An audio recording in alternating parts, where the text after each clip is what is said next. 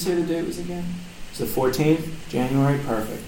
Um, can you tell me your name quickly?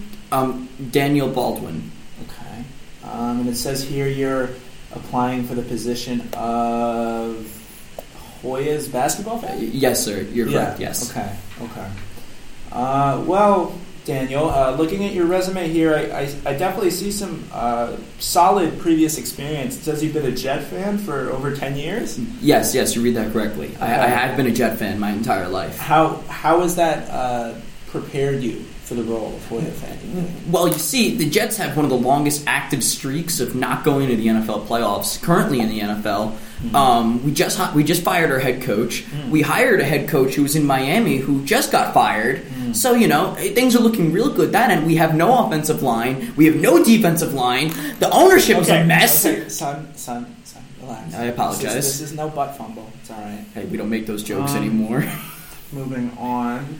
Um, you do understand that the job of Hoya fan is a full time commitment, right? Yeah, I do, No, yes. no vacation. of course, You, you okay with that? I wouldn't want any other way. Okay. And and this, you know, this job in the form of an unpaid internship, we'll call it, um, is also very time demanding. It requires you to, to actively follow the team and go to games. Does Yeah. that all sound good? Yeah, sounds good. I, I, Uh, I, I'd love to do all that stuff. It sounds exciting. Yeah. Okay. Um, all right. Well, you obviously seem very qualified here. What what personal skills do you think you have that would make you a good Hoya fan? Well, I specialize in about three or four. Mm. One, I've had tons of experience in masochism. Okay. Two, I break televisions every other Sunday when the Jets are on. Uh, Three, the amount of temper tantrums that I throw that involve cursing, throwing phones, I, I could say it's up to infinity. Okay. The cursing is a big one. That's something we love to look for here at um, at Georgetown. Thank you, I appreciate Yeah. that. Uh, it also says uh, that you took Latin in high school. I, I did four years of it. Yeah. Okay. I don't. I, you might want to take that off here. Latin's a dying language. Um, but anyway, we will let you know uh, in a little while about your candidacy here. It was great talking to you, Daniel. Yeah, I appreciate that. Thank you very much. Two weeks later. Uh, Daniel, thank you for coming back. Of Um, course. Like I said before, you had a very, very strong application. We have some good news. We'd like to uh, offer you the position of Hoya fan. Uh, are you serious? Yeah. Oh, oh my goodness! This is the best day of my life. Thank you so Wow. much, sir. Yeah. Um, well, as of now, as a member of the uh, Hoya family, we only ask that you know, as a part of your initiation into the family, you do two things. Um, you first attend the home game tonight against Marquette. Against Marquette at Yeah. home. I mean, I, I guess they're the number fifteen team in the nation, but really, outside of Markus Howard, they don't have anyone qualified to beat us too badly on the offensive end, and they don't really play good defense, and they're really not good away from home. I mean, I feel like that's a, that's a, that's a, that's a pretty winnable game, right? Yeah, uh, you you can think that. Um, and in addition to the Marquette game, we'd also like for you to attend the Creighton game on the twenty fourth. Is that also at home? Yeah. Creighton stinks away from Nebraska. I mean, their road woes, they're terrible. They're the bottom feeders of the Big East this year. I mean, there's no way they come into the nation's capital and take down us. They have no one who can match up against Jessie, no one who can guard our perimeter players. We're too deep, we're too versatile. We'll slow them down for sure. He'll learn. He'll learn. McClung to inbound. They get it to Akinjo. Eight seconds to go. Bailey on him. Akinjo drives. Akinjo blocked by Theo John. Sam Hauser with the basketball in his hands. Theo John, the leader in the conference. I don't think that he ran the play that Patrick wanted. And Theo John, Marquette's been good all night in help defense. This without Markus Howard. Okay, if this mates, do you foul if you're Marquette? Well, it's a career high for Hauser. Time to go from midcourt. McClung, not this time. Marquette escapes with a career night from Sam Hauser. Strong gets his own miss. Loose ball on the floor. Zegarowski. Alexander for three. Hits it. Another big shot by Alexander.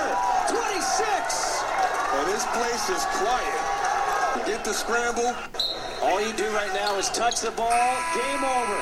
The Creighton Blue Jays will snap their four-game losing streak as they end this game on an 8-2 run. How you feeling now, Daniel? Fuck! God damn it! I mean, are you kidding me? This is what I signed up for? I'm sorry, son. I tried to tell you.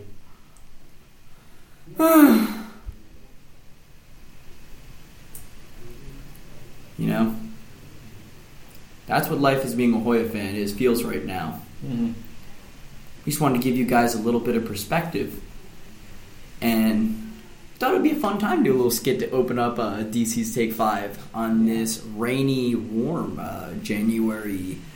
When Thursday actually. Yeah, that's such a weird combo of words right there. it's like 55 out, drenched. Yeah. Um, but yeah, Dan Dan uh, actually specifically requested this because he's taking a Shakespeare class now and wants to work on his acting. So I got criticized and humiliated in class today. yeah, But you know, I can see why. yeah, but uh, welcome back, everyone. Uh, it's great to be back. Not un- unfortunately, not because of the results, but because we love podcasting and talking about Hoya hoops.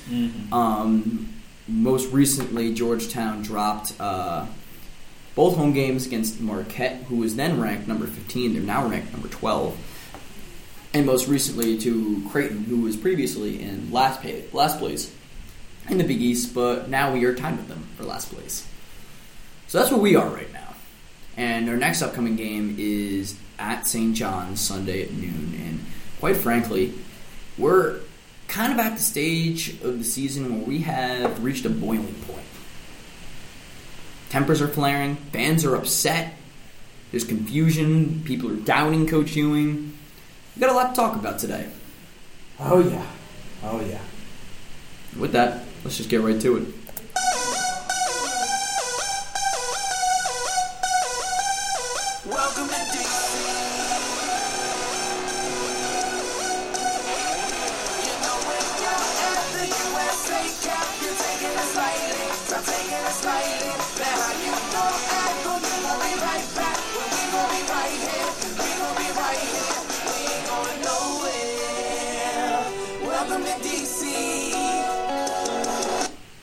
You know, they actually played this at the Creighton game, Oh, you got to be kidding me, really? and that's why we lost. Holy shit. Well, honestly, I'm kind of done making excuses at this point. I, I don't want to blame it on the music anymore.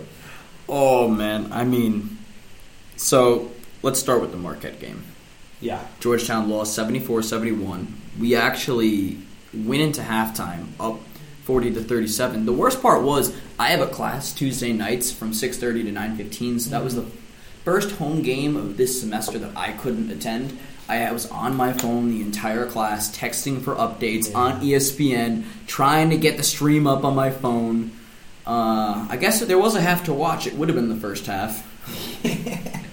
Yeah, yeah. That was uh that was oh man. It's just like the team finds different ways to rip your heart out every time. Oh, at least they're creative with it though. Yeah, in all fairness, it, it's it's got to be a skill. Yeah. I mean, it's almost like our brand equity at this point.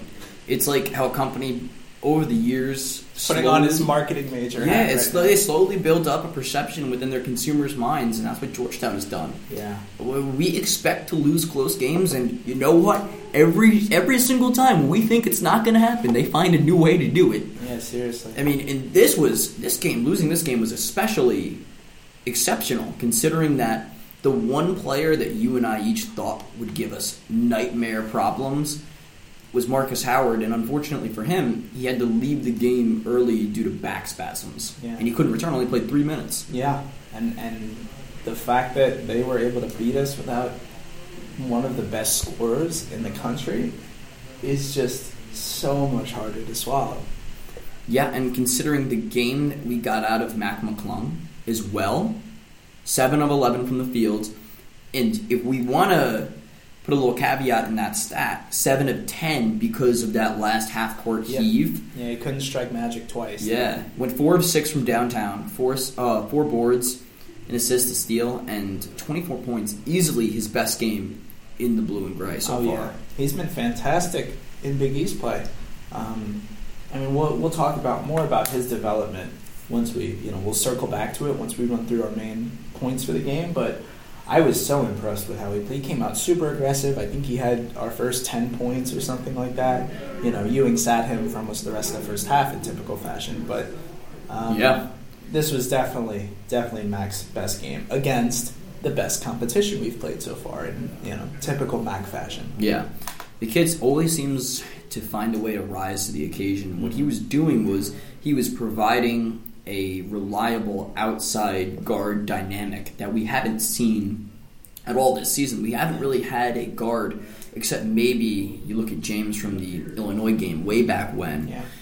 consistently find ways to score on the outside and on the inside Yeah. in it in a both effective and efficient manner. Like Mac wasn't just throwing up shots from the outside and getting his 24 on like 4 of 17. He, Some was James 7 Harden, some James Harden numbers Yes. right there. Yes. Um, he instead really sh- showed to be a true matchup problem, and Yeah. Marquette really struggled to guard him. Unfortunately for Mac, the one free throw he missed was the one to tie the game Yeah. late. Why- But overall, he played. He was the bright spot of this team in this game. Oh yeah, oh yeah. I mean, it, it to me it really raised the question with how well he's played since he's come back from his ankle injury, if he should be our second option now in terms of how often he has the ball in his hand, how many touches he gets, how much free reign he has. I absolutely offense. believe he should be. And I really don't think it should be a debate, to be mm-hmm. honest with you. When you look at the effectiveness and the consistency of pretty much every single offensive category for Georgetown, no one comes close to Jessie. And that's expected. Jessie's the third most efficient scorer in the nation and the best big man in the Big East. You could make a claim that he's a top five offensive big man in the country, and I don't think I saw some some. I didn't mean to cut you off. No I saw a crazy stat in the Creighton game that, um, in terms of all NCAA centers, he is the best. I think shooter and has the most double doubles yeah. of any, which is insane. Does that surprise you? A little bit, yeah. I, it doesn't surprise me at all. A lot of big men, when it comes to pure centers, and Jessie's built like a pure center. He's a big guy. He's strong. He's thick. He's just. He's, didn't mean With how many Qs, Dan? How many Qs? love me some Jessie, but uh, he um. When you're a center of that stature and have the ability to consistently come off down screens, pivot, and turn into a three pointer as effectively and efficiently as he has been, I mean, not many people can do that at the age of 21. Yeah, yeah. But getting back to McClung, I absolutely think he should be. Yeah, yeah. An interesting thing that I've um, you know found in my stalking, I mean research of Mac, uh, is that since the Richmond game on November 28th, these are his stats. This is in nine games. So in 28 minutes a game, he's averaging 18 points on 45% shooting, 35% from three, with two and a half boards and about two assists, and only two turnovers a game. That's fantastic, especially from a young point guard Yeah. who wasn't even expected to start this year. Oh my god, he just keeps defying expectations. And you know, all things aside, with the you know hero like narrative that Mac has behind him, for a freshman, that's fucking amazing. when you look at his just look at his last four games 38 16 24 10 i mean i think creighton was a bit of an aberration Well, he he didn't we'll play much first yeah, of That all made no sense. again yeah we'll get to that um, but yeah he was the true bright spot for us on offense and i was going to say one player that kept us in this game that nobody speaks about and in my opinion deserves to get a little bit recognition for his play is kaleb johnson Yeah. he played 20 minutes, put up 12 points, was was hitting his layups, which He even hit a three. Like he did. Yeah. People forget that last year Kaleb Johnson was a steady starter, Yeah. and he expanded his offensive repertoire to behind the arc. Opponents don't know that because he hasn't played much this Yeah. year. But if you give Kaleb time to set his feet, look at the rim, square himself, and shoot, odds are the three has a good chance of going Yeah. in. And just because he most most of the time he plays, the way he plays on offense is trying to get to the hole and create opportunities for his teammates off of offensive rebounds. People don't necessarily remember that, but I thought he played great. I thought he was hustling. I thought he played very solid Yeah. defense, and he was a big reason why we took the lead at the end of the first half. Yeah, Kaleb's play has been very underrated and very steady, which no one else really from our bench has been. Um, it, it's been a very interesting thing to see, um, and I think shines a little bit of light on the way Ewing's rotations have been and who exactly should be getting more minutes. Because you look at Kaleb and the way he's played the last few games, I think he should be getting a few more minutes than what he currently is. Yeah, because when you look at what Ewing is working with, and people like to use the term deep a lot. Oh, like Georgetown is a deep roster. Deep can mean a bunch of different things, and in that term, I think you're talking about quantity. yeah. Georgetown has a lot of players that can come in and do different things. And I think Not all of them well. no, not at all. yeah. But when you look at how he's attacked certain games, I think that he's really had a tough time of feeling which players are contributing the most and how they can be effective in different Yeah. spots. The thing is, our bench is almost entirely made up of specialists. They I mean, are. almost our whole team is specialists. This is something I mentioned earlier. We don't really have any all-around players. The closest player we have to being an all-around threat is Jamorko, and he's just mediocre at both ends. That's you know he's probably our most balanced player, to be honest. And that's uh, that's something. that's a that's a bad sign. But um, yeah, to your point about Kaleb, even if you think about other you know members of the bench mob, J, J, uh, fuck, Jagan, you know, no no scoring there, but he's going to make the right play for better or worse, um, and play solid defense. Not a flashy player. Jahvon shooting, that's it. Um, that's literally it. no, it, yeah, literally. um, he doesn't even. I mean, he'll shoot it. He might not make it, but uh, you think of Jahvon. You even think of Trey. I mean, he's just there to foul and get scored on at this point. Um, and then you know you think of Kaleb, and it's he's kind of our bruiser in a weird way. He's like probably our most physical player. Which I would is, agree with that. Which is crazy. I mean, you said uh, I think you when you interviewed him at media day, he said he put on what 15 pounds. Or He something? put on a lot of weight. Yeah, That's that's a lot for you know a junior into a senior, and I think it's you know his rebounding's been so good for us off the bench, and Mhm. um, I really think that he's been one of the more underrated contributors, especially in Big East play. I would say you know I- his seniority is starting to show. I would think that I, I thought Ewing actually did a solid job of deciding to play Kaleb a lot in that game. When you look at the minutes, the thing that I find peculiar is Josh. Granted, Josh doesn't do much offensively. Like he's, he's the skill set isn't quite there yet, especially back to the basket. Yeah. looking to pull up. Um, He did hit a three. yeah, he did. He very much did. But, you know, only 19 minutes. And in favor of that, Kaleb, you're sprinkling Trey in there. I mean, How does Trey four fouls in five minutes? Like, bro.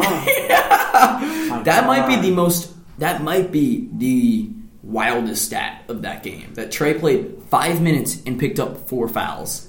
He wasn't even guarding elite bigs. He was guarding fucking Theo John, who looks like he could be an MMA fighter. Yeah.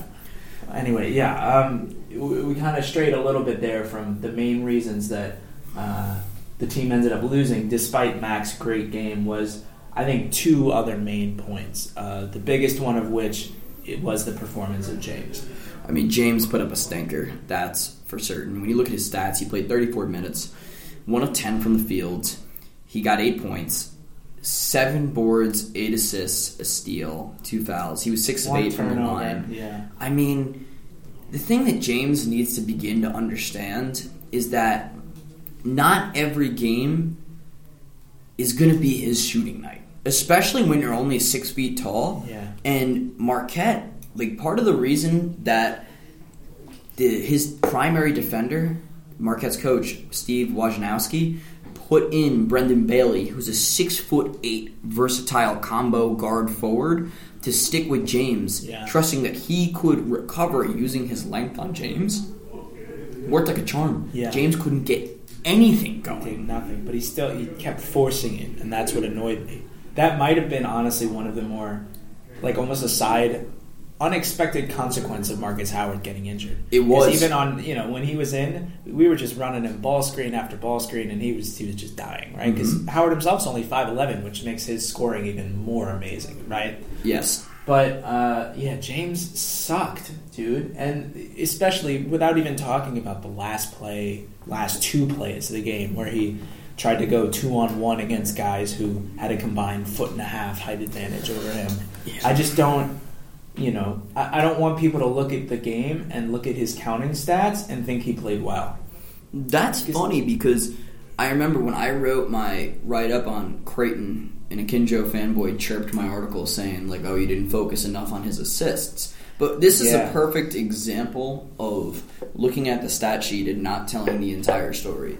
James has the ball a lot. Yeah, I was gonna say He that. dominates ball possession when it comes to each possession on offense for Georgetown. He's the one manning the point, and he you can man the point and move the ball a lot. James dribbles a lot. He likes to dance on defenders, and right now he doesn't have that next level speed to get by defenders when he gets them on their heels all the time. Sometimes he can. It wasn't happening in this game, and the amount of time that he had the ball, like goddamn right, he should be getting eight assists. That's the thing. He is eight of our thirteen team assists. Like I, I think if we looked at other box scores, it'd be similar, where he has a, a, a vast majority of our team's assists because he probably has you know eighty percent of our possessions. You know, so I mean, he's obviously a good passer, but a lot of his passing ability reminds me of Russell Westbrook's I agree with that hundred percent. where it's like I don't know how much of a natural passer he is, and how much of a even mentality wise they're kind of similar. Um, now that I think about it, but it's just a lot of his assists are more like he'll dribble a lot, draw two guys, and then just kick to someone open, and they shoot it right away. Like okay, that counts as an assist, but I don't know how much of a basketball play that is. I don't know how much of a rhythm play that is. You know what I mean? Yeah, he's also very talented at when he does get into the teeth of the defense. If he can get past that primary defender, he's good at drawing in big men Yeah. and slipping the ball to a cutting big man on the baseline or from the other uh, or from the other elbow. Yeah. But the problem is he isn't consistently good enough to get past that primary defender, especially if that defender is bigger than he is and weighs more and is stronger. S- You can tell that he's still having difficulty picking and choosing his moments. And right now, especially in this game, let's get to the final sequence Yeah. right? So Georgetown gets a big stop. We're down one thanks to Mac hitting a free throw the previous possession.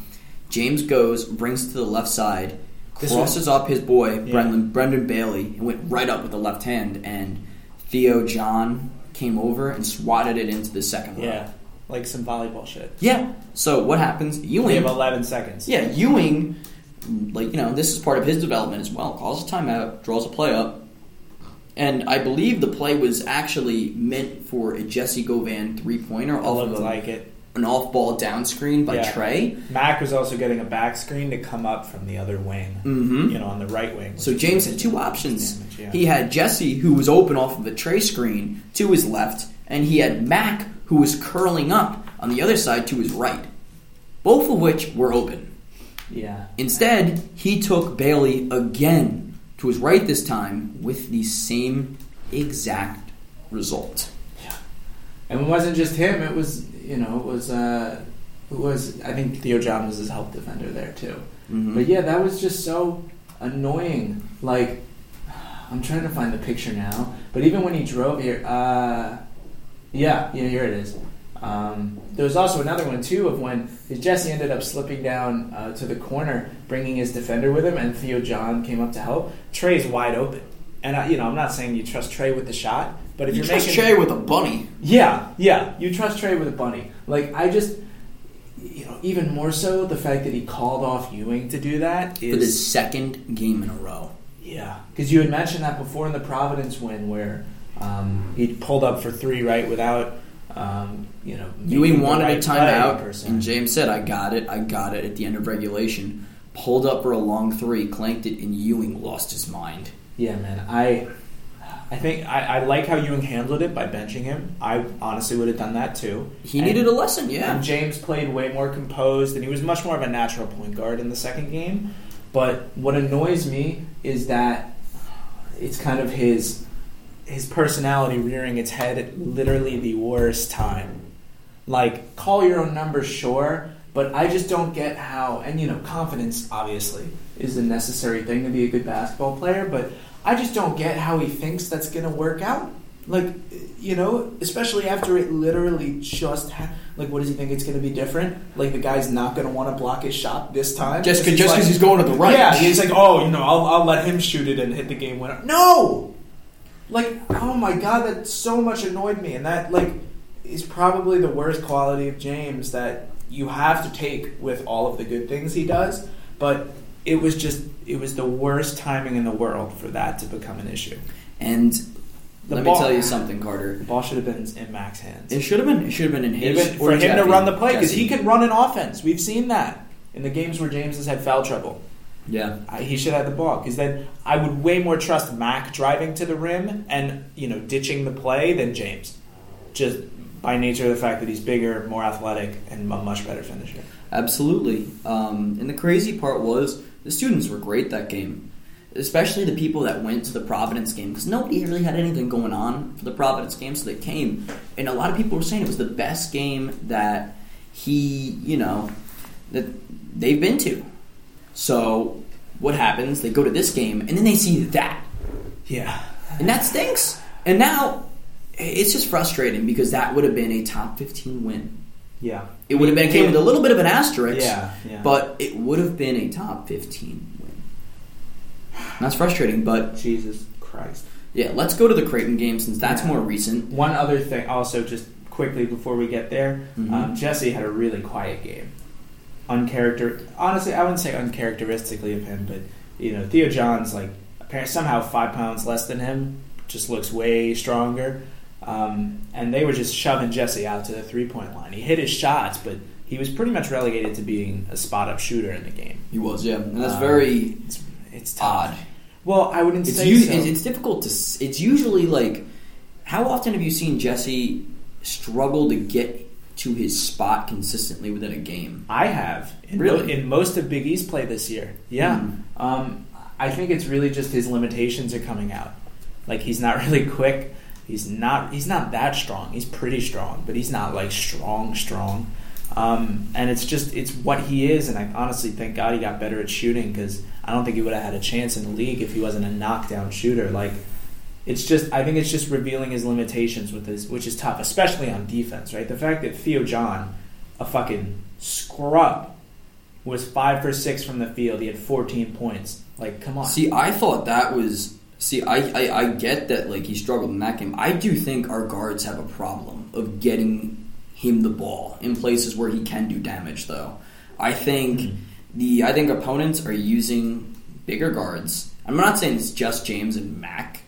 I'm saying that occasionally, like Jahvon has problems with it. Oh, yeah, he Even. Greg has problems with it. Greg's probably our best at it. I would say Jagan is. Really? I think Okay. Jagan is much better than both James and Mac at working with Jessie, getting the ball in and moving around him to create good like dynamic back and forth. Jagan's incredibly limited offensively in that sense, but he's good at working through Govan, and that's what I like about him. Hmm, yeah. See, I have like when I'm broadcasting the games, a lot of times I get frustrated because I'm like they're not getting the ball to Jessie down low, and there are a lot of times that, especially when it's like the angle that I have when I'm broadcasting, like we're up, I'm up a little bit. It's easier to see some things that are going on. A lot of times, especially James and Mac, they do have problems trying to put the ball, like just get it into them. yeah. And that's not to say that Jessie has the ability to score every time when he has the back to the Yeah, basket. yeah. It's just that if you're you and you would want most possessions running through him. Yeah. You keep him involved. Yeah. Okay. That's fair. That's fair. I'll probably have to watch more film on that. But another thing I wanted to bring up, I actually do think James is quick enough to get past his initial defender almost every time. Hmm, but one thing. I noticed in the Creighton game, especially, he tries too much to play like you know a fucking street baller. Where Okay, let's go to the Creighton game then. Yeah, yeah, yeah. We'll talk about that. Um, another awful loss. um, that I honestly, I do think it exposed um, our defense more than anything because our defense was pretty solid against Marquette.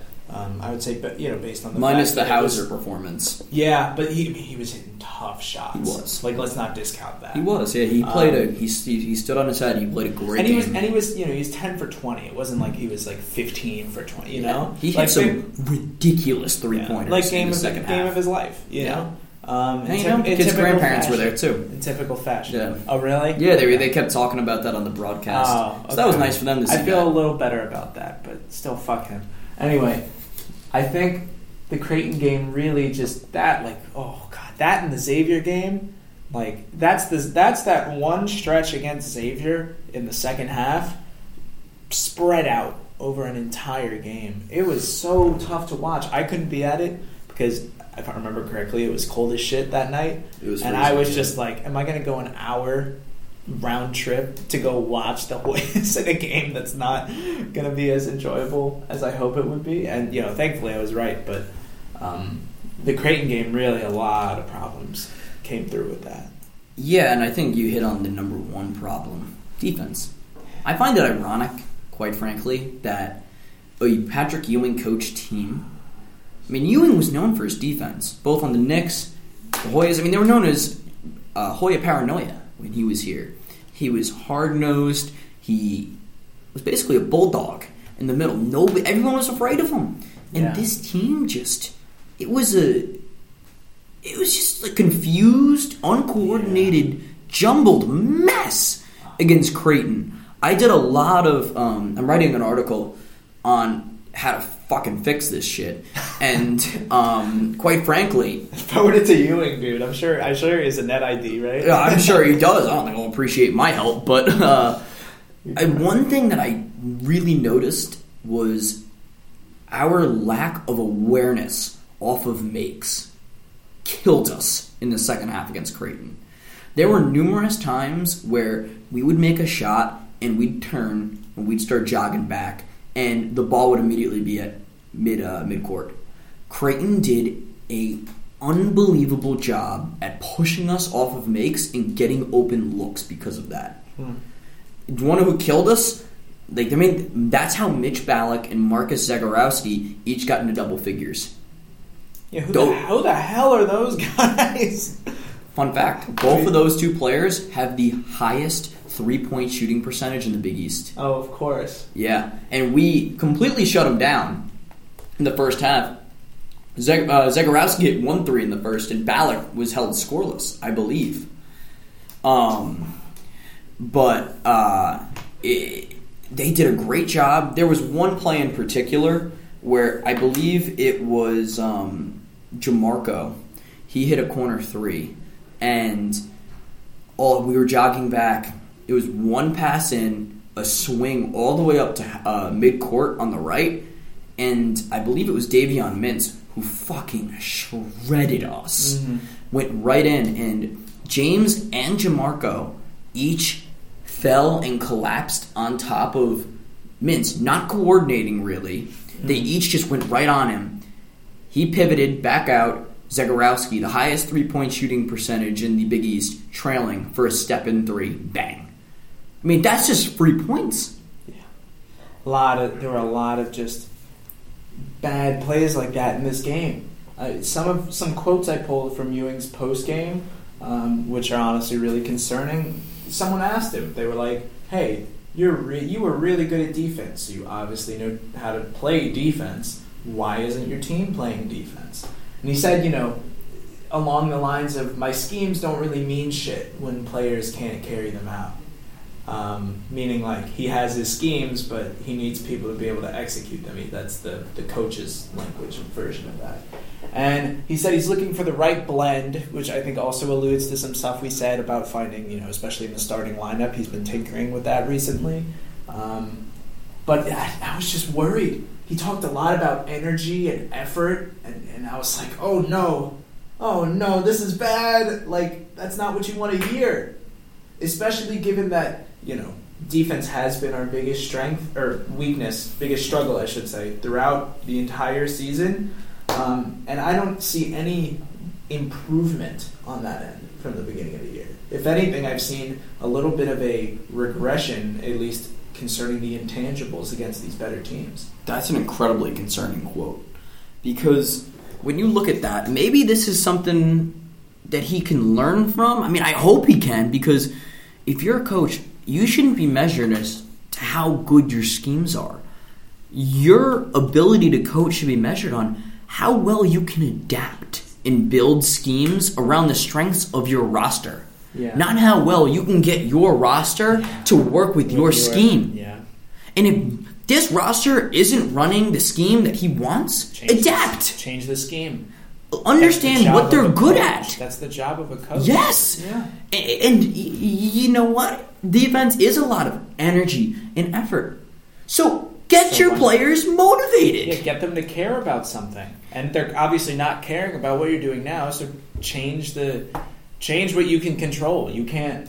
Oh man, that's. We'll we'll get to this eventually, but two other things I wanted to bring up from the game was how we've basically gotten nothing from our role players in Big East play. Which again, I think it's it's weird. They're like they're specialists that aren't really good at what they're special at. hmm Like Jahvon is. I was. I said this to Will as I was watching the game. I'm like, Jahvon is like the worst shooter that's known as a shooter that I've ever seen. He did have a couple is- go in and out against But I'm like, but look at this. Um, look at this stat line. It's 15 minutes, one for four from three, nothing else. he was. I'm like, what are you doing? And he played over Mac the entire second half. He played the last 14 minutes of the game. I saw, Yeah. and I'm like, what the hell?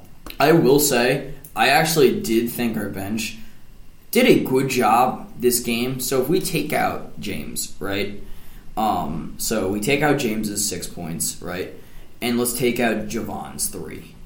We have Trey, Kaleb, and Jamorko.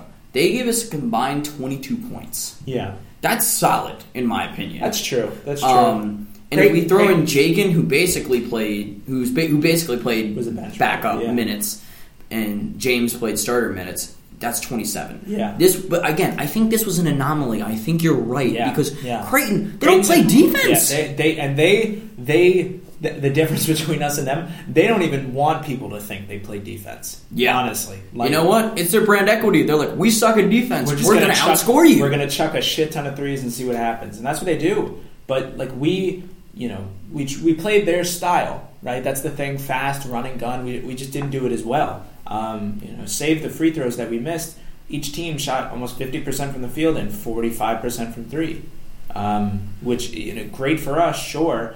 But I just don't. I don't know. I don't. I don't want us to like become a Creighton. You know what I mean? No. And the most concerning thing was Ewing was doing everything he could to find certain rotations and personnel that worked on defense because the offense wasn't really an issue this game. When you put up 87 points at home, you should win. 10 out of 10 Oh times. my god, yeah. But my biggest concern was We were having trouble. Remember earlier in the year, we were having trouble cracking. What was it, seventy or yeah, 80? 70. One of those two. Yeah. And now we're known as a scoring team. yeah, which is wonderful. Yeah. But you know, I'd actually prefer to be known as a defensive team. I agree. Um, but the biggest problems were like, I mean, I thought Greg was abysmal on the defensive end that game. Like to start out the second half, he just couldn't stay in front of Davion Mintz. It was Mintz a lot on the left side, and Greg's first step just wasn't as quick as Mintz's. He just couldn't stay in front of him. And Greg is actually, if, for anyone that listens to this podcast, they know that we love Malinowski. We are two of his biggest fans. yeah. We and we think he plays solid defense. It just wasn't there. And then at one point in the game, he had Malinowski on Ty-Shon Alexander. Like, are you kidding me? Yeah. I mean, oh my goodness, it was so frustrating. Yeah. I, I think we like Greg because he tries, but his limitations are becoming really clear too. You know, Right after the Butler game, Yeah. when he dropped about what was it, twenty six 26, points. 10 to 12 shooting. He was doing, I, I could tell it was an anomaly, not just because he was hitting his open threes, but he was doing some, he was, remember that, that in and out Yeah. step back between the legs on that? I'm like, okay, well, this is, yeah, he threw up the, like the, whatever that is. Um, The threes over his yeah, eyes. yeah, yeah, yeah. looking like an owl or some shit. Yeah. Um, I do want to I talk knew about. that. I knew that um, was an anomaly. I want to talk about Ewing's rotations in this game Okay. too. Well, also quickly, Mhm. um, just you know, doing our reporter due diligence. Ewing did say he didn't play Mac in the second half because his leg, because he, not because his leg was bothering him, because he thought his leg was bothering him, which So- also kind of con- confused me. I was like, I was like, so you, you didn't you didn't ask him if he was okay? Like you just took him out and said, I don't think you look hundred percent. It's interesting too because Matt got out to a slow start. I personally thought this was going to be a big game for McClung. Yeah, you did say that. I, I, I didn't think Creighton had the guards that could stay in front of him and guard him consistently. they really didn't. and he got, I think, close to about eight points in 90 seconds had, close to the end of the first point half. stretch. It was a drive, and then which I was maybe the most encouraging play of the game for me. James drew two defenders on a fast break and kicked it to him in the corner, um, and then he had like a nice little pull up jumper. Yeah, Mhm. um, and that was you know he missed some open threes, which did. you know which will happen. Right? Yeah, you know, Um, he's still learning and he's still getting that consistent rhythm from beyond the Yeah, arc. his jumper is so much better though. it is, yeah. Um, but anyway, yeah. So so as you were saying, it was uh, you know he was starting to get a rhythm going, and then Ewing just sits him. Like I and it you know maybe his legs the reason, but I just don't. It's just it confuses me. it's frustrating to hear that. yeah, that's, that's Hear a coach say, "I thought his leg was bothering him." Did he say his leg was bothering Yeah. him? No, he didn't. But uh, it's just it, it doesn't sound like a legitimate excuse for me. And one of my biggest gripes from this game was down the stretch. I don't know if you noticed this. A lot of people didn't, and it's it, it's a tactic that a lot of coaches like to use, especially down the stretch. It, there was four. It, it was four minutes and three seconds left in the second half. Right. I believe Creighton was shooting foul shots. Ewing subbed Jessie out and put Trey in. Oh yeah, Jessie wasn't even in foul trouble. No, but okay. So his reasoning behind that, it, it, it was it, it's a gamble. He was hoping, all right, I'm going to get Jessie probably about a minute worth of rest. Yeah, before the official timeout. Yes. So he was hoping that the official timeout would come basically before 3:30. Yeah. Do you want to know when it came? Two minutes and 20 seconds. Ah. So we sat Jessie unnecessarily for over about 100 seconds. Yeah, so that's like forty percent of the Yeah. remaining game. Yeah. And he came in after a James turnover, trying to do too much on the offensive end as Creighton was about to. Who, Creighton, props to them, they barely missed free throws down the stretch as they were about to take a one point lead. Well, let's let's let's you know let's let's do something fun and look at the game log from when Jessie comes out. Um, that is, you said it was around four minutes, right? Four oh four, I think. Mm-hmm. Um, okay, so we have We played them close to even, but when he came back in, I think we actually did play them exactly even. let's see, because that's one. Yeah, I mean they outscored us five to four, but we were still. Up, I mean, we were up by one. We were up by actually no, if you count the free throw because that wasn't you know based on him. We were up by one. Yeah, we played him even. It was yeah four to four. Yeah, and then when Jessie came back in, he hit both free throws to put him up by one. Yeah, yeah. So technically, like, and we can talk about what Trey did in those minutes. He missed a jumper, he fouled someone, and then had a turnover. you know what, man? I wouldn't have it any other way. As you light up a cigar and jump off a bridge. I Uh, love Trey's. I love Trey's leadership ability. I just prefer it on the bench. yeah. Yeah, he's very vocal uh, from you know in a suit. Yes, he is, and he's a great guy. Yeah. But just you know, he's Speaking, yeah. Uh, there's not much else to say about it. speaking of being vocal, um, I mean, you you and I have both been at the games. How much does our team talk? Not that much, I don't think. I don't think so. right? I mean, it's that's another thing that kind of concerns me because a lot of defense is communication. It's making sure people are in the right spots, and I know a couple times Jessie has literally had to push people into the right spots, but he's not, you know, he's not, you know, completely innocent either. On the one play, um, it wasn't the play where Alexander hit the three, but they hit a three. There were, Jessie was just standing in the paint watching his guy get offensive rebounds for literally three straight offensive rebounds, and then they got a wide open three. And I was just like, oh my god, this is like this is our star. This is what it is. And it was so tough to watch. when you watch a lot of the offensive rebounds that we gave up in that game, because I thought we gave up six too many because we gave up six. Um, we just didn't put a body on a man. We were ball watching. This goes back down to fifth grade basketball. I know, dude. It, Put your freaking butt on another guy and box him out. yeah, Oh, This is it's just fundamentals. It's laziness. yeah. How much? I mean, we're we're also dodging the big question here. How much of this do we think falls on Ewing? I mean, consistency is the sign of a good coach. Yeah, And I know that we, you know, we joked about my Jet fandom way back in, you know, like in the beginning of the episode, but the biggest issue that Jet fans had with Coach Rex Ryan, great motivator, fiery, great with the press. We loved the guy. We just weren't consistent, and that was a big reason why we ended up firing him. And I'm not saying that we should fire Ewing because this is his second year, and especially, you know, he played the game and he's still learning the mechanics of running a team, using X's and O's. He's trying to find his style of coaching. Mm. And you know what? It's not going to happen overnight. I know we're frustrated because we think he should, you know, these losses shouldn't be happening, but people who are saying, like, oh, Ewing's going to be gone by the end of next year, like, that's, that's, shut the hell Yeah, up. yeah. Like, get, miss me with that bullshit. like, it's not happening. yeah. I mean, and the, the, the truth of the matter is, Carter, we weren't winning the Big East this year. We weren't coming in second Yeah. place. And the scarier truth is, do you know how many games out we are of third place? What? Half a game. so even though we're tied for last, we're actually a half a game out from being a top three team in the Big East. Yeah. As absurd as that is, it's a reality. Yeah. So again, like we just have to keep faith that he can somehow get into his guys' heads and make the proper adjustments. But right now, we had all the optimism in the world coming out of Providence. Yeah.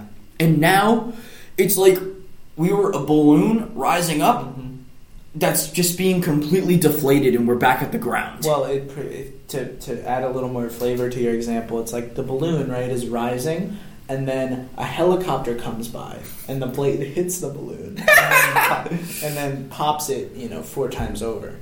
and we fall and crash. Yeah, pretty much. Um, and then it derails the helicopter, and then the helicopter crashes. it's just a Um, whole The disaster. effect, yeah. And then, uh, but yeah, one of the things also, I uh, you know, I haven't, I don't think I've sent you the link yet, but one of the reporters who I like kind of met for my time covering the team, he has a YouTube channel where he records all the post game interviews and posts them. Like, shout out to you, Mook.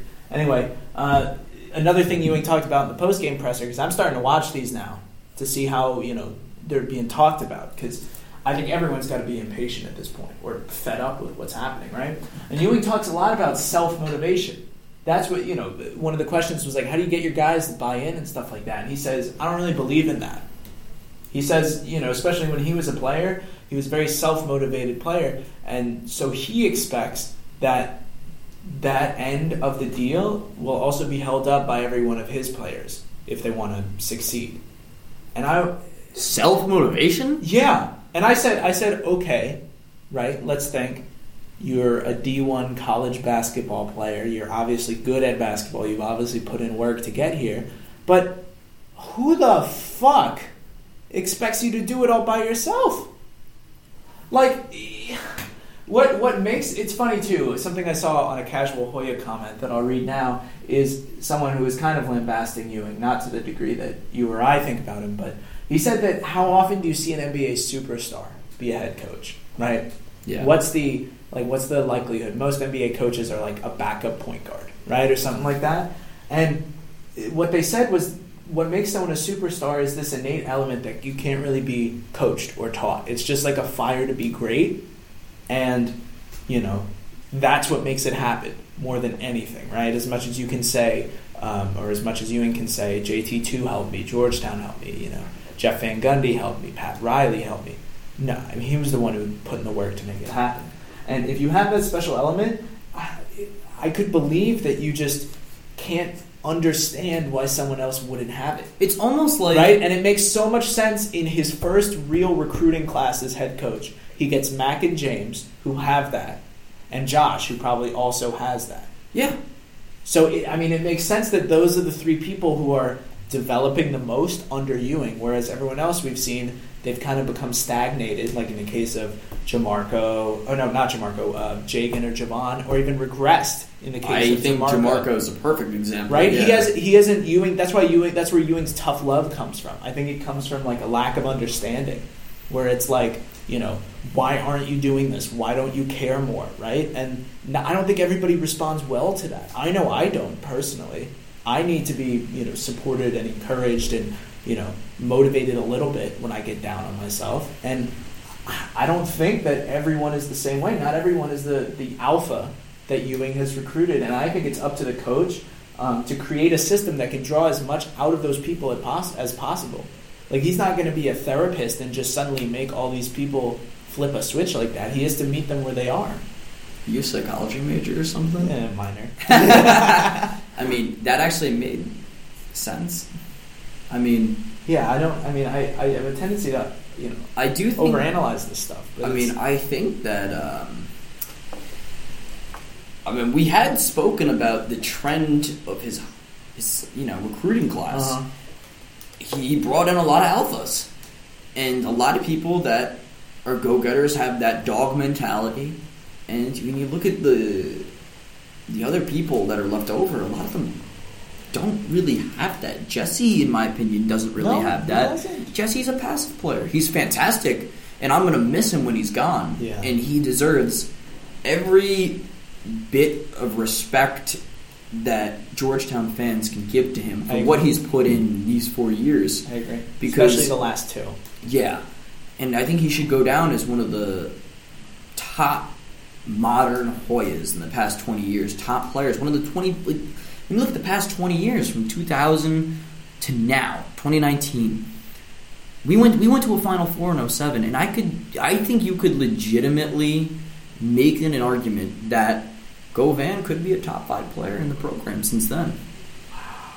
Okay. When you Well, look at his stats, Maybe we'll, we'll save that for our hot take segment. But yeah, I mean, it's just making me think. Like, I'm not at the point where I want anything to happen, but I'm just, it's making me think that, you know, we could, we might not, you know, we, we as also as fans, can't force our coach to change or someone to No. change. Especially when Ewing's only been positively reinforced by having the attitude that made him such a successful player. Um, so, like I said, you know, this stuff I guess is supposed to happen, right? These rookie mistakes, these youthful mistakes, not only as a coach but as a player, right? But to me, the fact that it happens in almost every co- close game we play, with the Illinois win looking more and more like an outlier, um, it's just it's making me think. And the fact that we're not learning ma- is just making me think.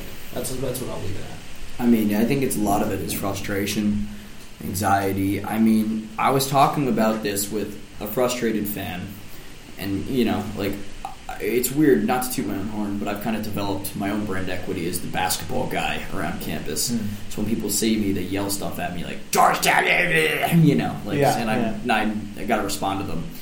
And they were like, "How many games should we have really won?" And I said, "If I'm being entirely honest, every single Big East game that we've lost, we should have won, and the one that we should have lost was the Providence game, and we did win that. It makes no sense, none at all. I'm shrugging. And like that's the truth of it. Yeah, It's crazy. And it's just it's making me think. Like it's just making me. That's all I can say. I mean, I do a lot of thinking as it is, but it's just a lot to think about, honestly. Want to get into the hot takes? Oh yeah, let's do it.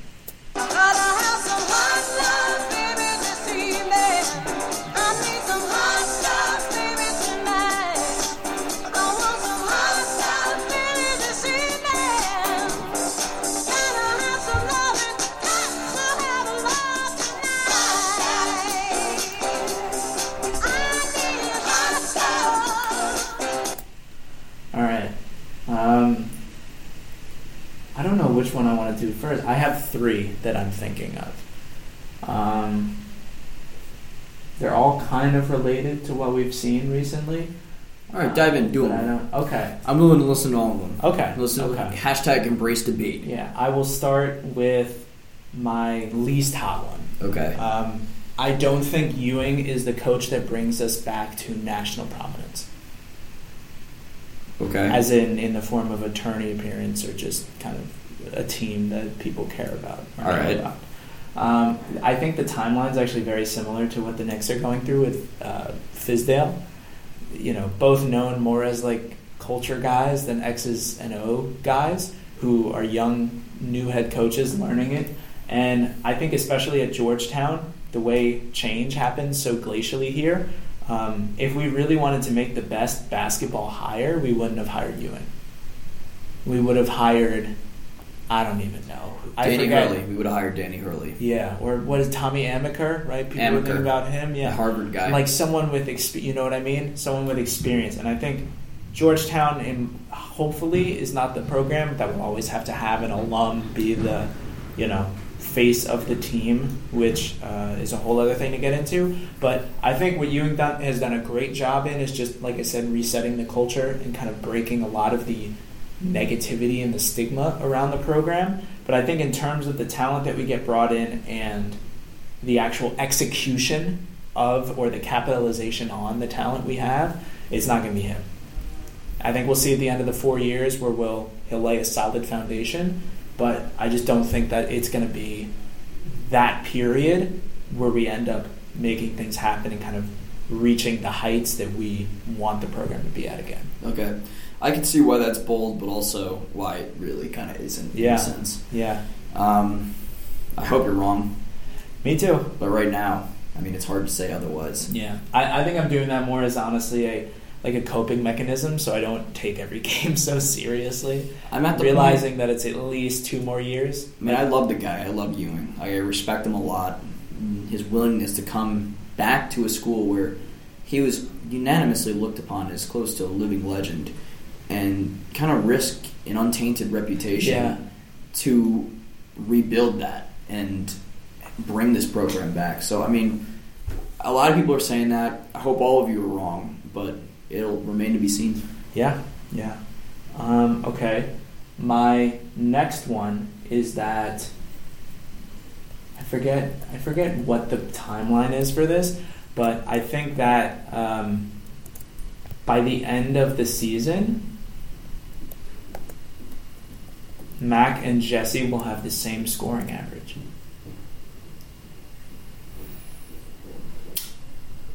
You're gonna need your uh, your boy Big Mac to go off on have a couple of big games himself there. Jessie's average is just high. It's about it's about twenty a game. How high is his max right now? 13 and a half. Yeah, that's that's a that that's pretty well, high. another thing, this is I kind of thought of the math here. He's missed like four games, so he still only played about twelve. Like even like the Marquette game boosted his average by two points.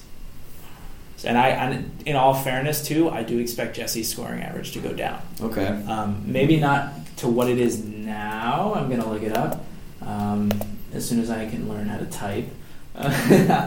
but he's probably at like 20, right? I could see it going down. I think it, I think it'll go down to about 18, back to where it was last year.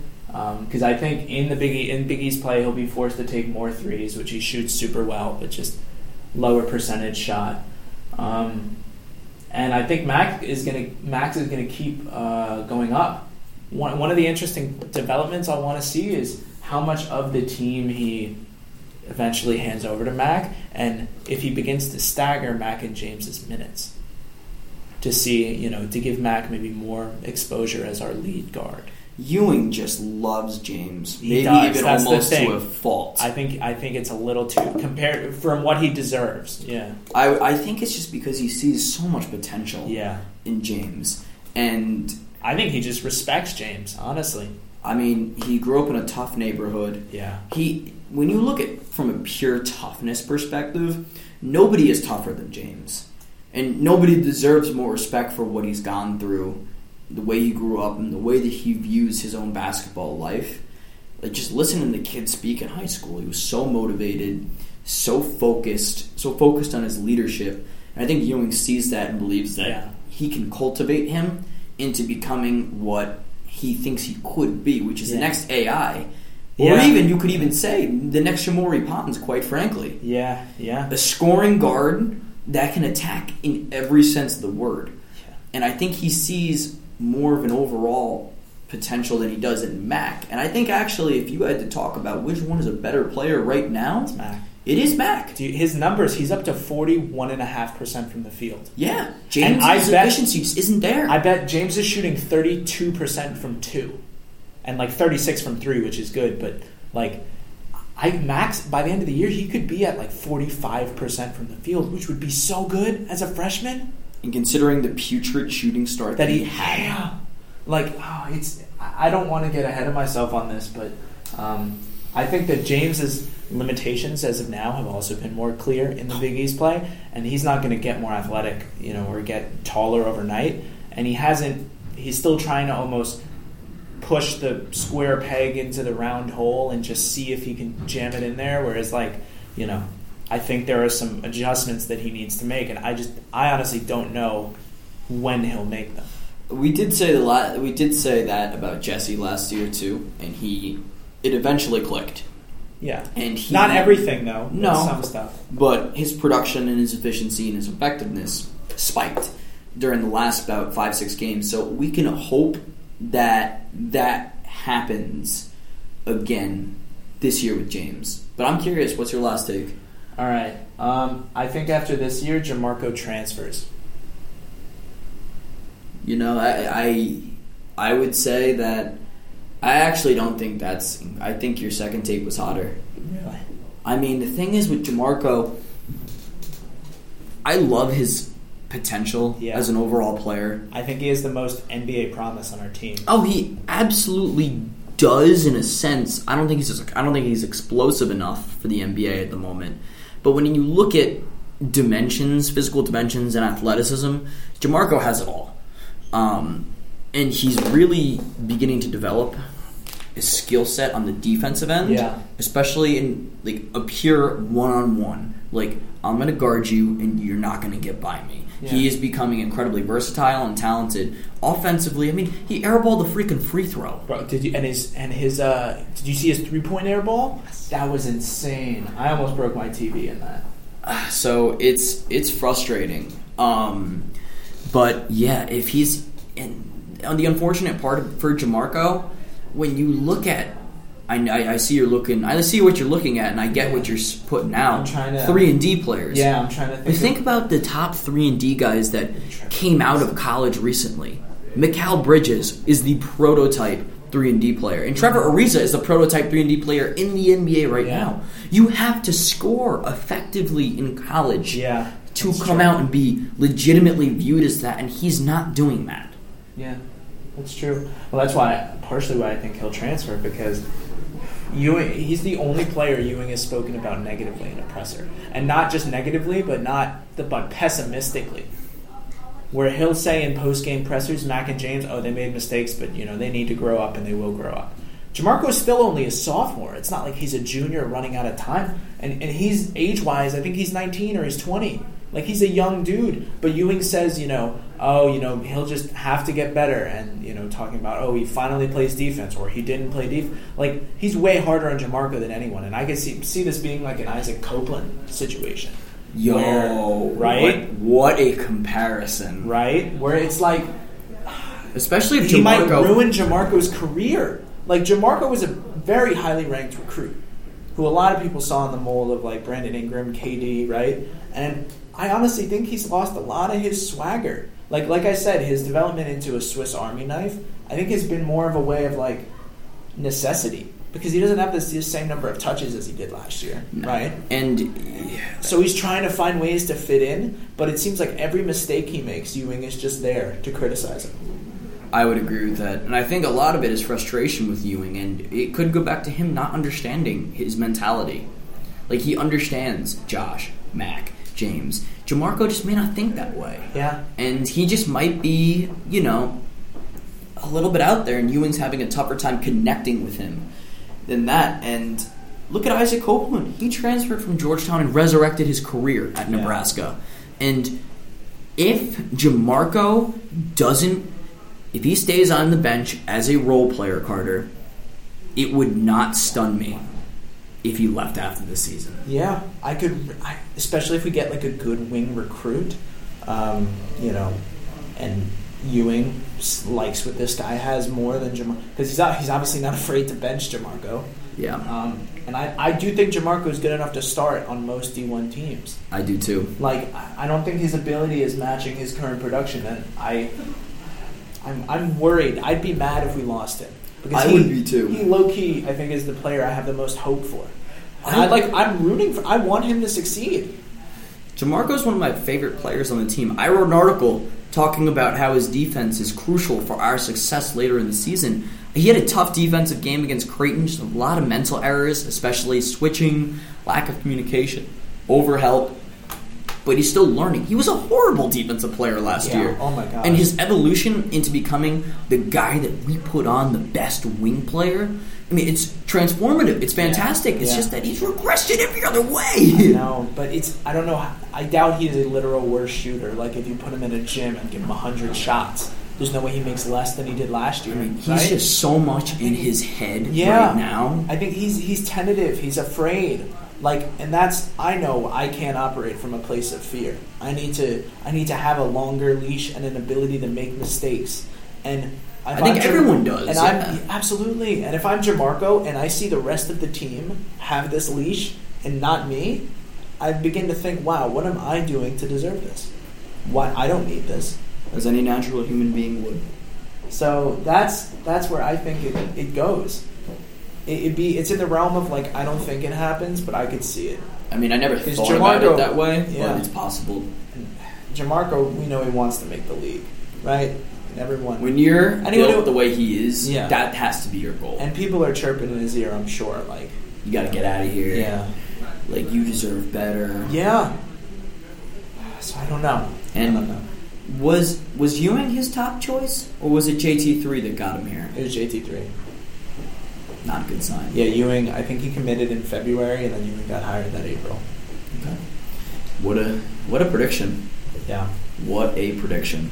Um, mine was mostly just gonna re- revolve around St. John's. Okay, well, yeah, let, let's get into that. Um, like you said, it's our away game on Sunday against the Johnnies in Queens. What's your take?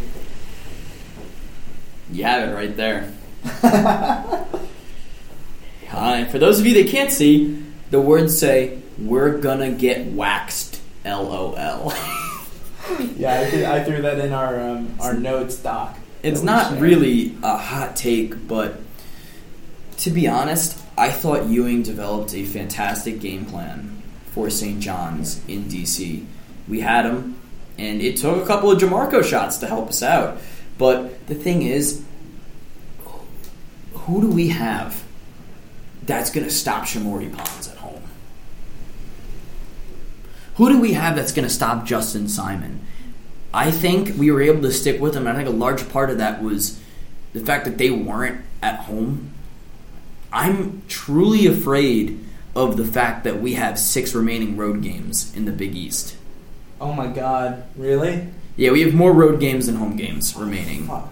Watch us end up with like the same or a worse record than last year. Yeah, so we have seven road games left. We have at St. John's, at Nova, at Providence, at Seton Hall, at Creighton, at DePaul, at Marquette, and we have five home games. Mm-hmm. So I think I, another hot take is we have a losing record the rest of the year, and we have to Oh, play. that's not hot at all. And we have to play the opening eight nine matchup Wednesday night in the Big East tournament. yeah, I wouldn't be surprised. to either Creighton or Providence. Ooh. And I wouldn't like either of those. and I don't feel good. uh, I haven't seen us. We we haven't played DePaul yet, but I don't feel good about us against any team. and we lose. Same as last year. 8 9 matchup, bow out first round. That's what I see from this team right now. Quite frankly, I mean, we're tied for 10th, man. It could be 10 7 and we could be bowing out. Yeah, honestly, the Big East is going to be a steaming pile of unpredictable dog shit. Yeah, I mean, But- for those of you wanting to hear my input, though, I'm going to be live game threading the uh, St. John's matchup uh, on Thompson's Towel, which is a brand new uh, student-run Yeah. Georgetown multimedia website run by yours truly. Um, Yeah. so you I- guys I, should check that out. I was wondering if you were going to plug that. Yeah. Have to, man. We actually drew uh, 200 viewers two days ago. Wow. Yeah. Look at that. That's Yeah. awesome. So uh, we're on the up and up, and uh, we we're gonna have a little present in Red Square uh, come Saturday morning, hanging up a huge banner. Ah. I'll show you the I'll show you the picture of it. For the rest of you listening, uh, stop by Red Square if you're in uh, Georgetown Saturday morning, and you're gonna see something Yeah. that's uh, pretty damn cool in my opinion. Yeah. Um, well, there we go. I think that's a good note to end on. I Uh, agree. we're sorry again for taking too long. We do need to start doing these twice a week. It's just the schedule, the way it works. yeah, yeah, it really is. We do have we have stuff in the calendar now, so um, yay. But yeah, so uh, we should probably. I think our next episode will be after the Xavier game uh, on next Thursday. So hopefully, I mean, there definitely will be more to talk about. Hopefully, some good signs and good news. Um, Maybe some uh, recruiting stuff. Yeah, honestly, honestly, we'll see what happens. Did you see? You sent me the thing about Cole Anthony, right? Yeah, I don't know why he would come here, but uh, I could see. I don't think it's gonna happen. Yeah, I, I don't think so. Just the way he spoke about it, it seemed like Yeah. it was more of his dad's thing than Yep. his. Yep. And it was the only one he said he didn't know people at. Yep. And I doubt James and Mac are the most friendly people saying, you know. I'm sure James is going out there Yeah, giving him a hug, like, man, let me show you around campus. Yeah, he's like, no, come here so I can beat you. And James is probably spot." just like, you come here. This is my house. James has to be one of the most unfriendly people. Yeah, seriously, I, I don't think I ever want to talk to him. like, he, he would be an awful interview. Eh, I would like to. Inter- I would like to interview James. I think it, he'd probably be sitting. We'd have him right here between the two of us, and we'd be like, "So, so James, so James." I'd he'd start, be like, I'd start, I'd go in, I'd go in like for the dap straight up. and Probably he'd just get- look at you, just, just, get, like, just get like, "What are you doing?" yeah, get completely dipped. Yeah. yeah. Um, well, anyway, uh, thank you guys again for tuning in. We appreciate it. Uh, As always. through the bad and the ugly, we'll still be here. And the uglier. and the and the uglier and the uglier because this you know this team defies expectations. So Yeah. But uh, until then, stay safe, stay excited, enjoy the weekend. Hoya friggin' Saxa, folks.